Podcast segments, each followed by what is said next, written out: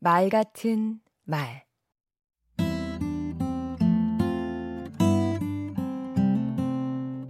안녕하세요. 강원국입니다. 제가 상사로 모셨던 어떤 분은 한 장이 넘는 보고서는 아예 받질 않았습니다. 보고도 1분 이내에 하길 원했습니다.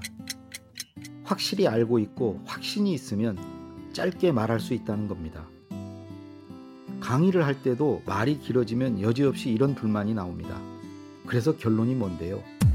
도대체 하고 싶은 얘기가 뭐예요? 이렇게 말은 간결함을 요구받는데요. 방법이 있습니다. 그 하나는 단도직입적으로 말하는 것입니다. 장황한 서론 없이 두갈식으로 거두절미하고 결론은 이것이다. 그러니까 말머리에 중심 내용을 배치하는 방식입니다. 말하려는 내용을 상대방이 어느 정도 알고 있고 굳이 배경 설명을 하지 않아도 되는 경우에는 이렇게 말하는 것이 효과적입니다.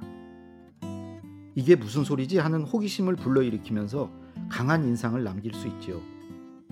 회사에서 보고할 때는 이 방식이 좋습니다. 참 잘했어요. 심리학 용어에 초두 효과라는 게 있는데요. 처음 제시된 내용이 뒤의 내용보다 더 강력한 영향을 미친다는 것입니다. 첫인상이 중요하다는 것과 같은 맥락입니다. 다만 다짜고짜 그게 무슨 소리야? 라는 부정적인 반응이 나올 수 있다는 점은 염두에 둬야 합니다.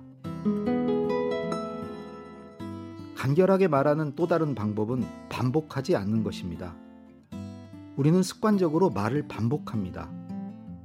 상대가 못 알아들었을까봐 하는 노파심에서 혹은 중요한 내용을 강조하기 위해서입니다. 앞에서 한 얘기를 뒤에 다시 하거나 다시 말해 부연하면 이렇게 사족을 붙이면서 중원부원하는 것이죠. 섬세하고 꼼꼼한 분들이 이런 반복 화법을 쓰는데요. 상대에 대한 배려가 세심하다고도 할 수 있지만 다르게 보면 상대에 대한 믿음이 부족하다고도 할 수 있습니다. 말도 가성비가 좋아야 합니다. 같은 내용이라면 짧을수록 좋습니다. 그러면 듣는 사람의 시간을 덜 빼앗고 말의 주제가 더 선명해질 뿐 아니라 듣는 사람에게 생각할 공간을 열어주는 장점도 있지요. 말이 길어지면 아주 연설을 하고 있네. 이런 비난을 들을 수 있습니다. 강원국의 말 같은 말이었습니다.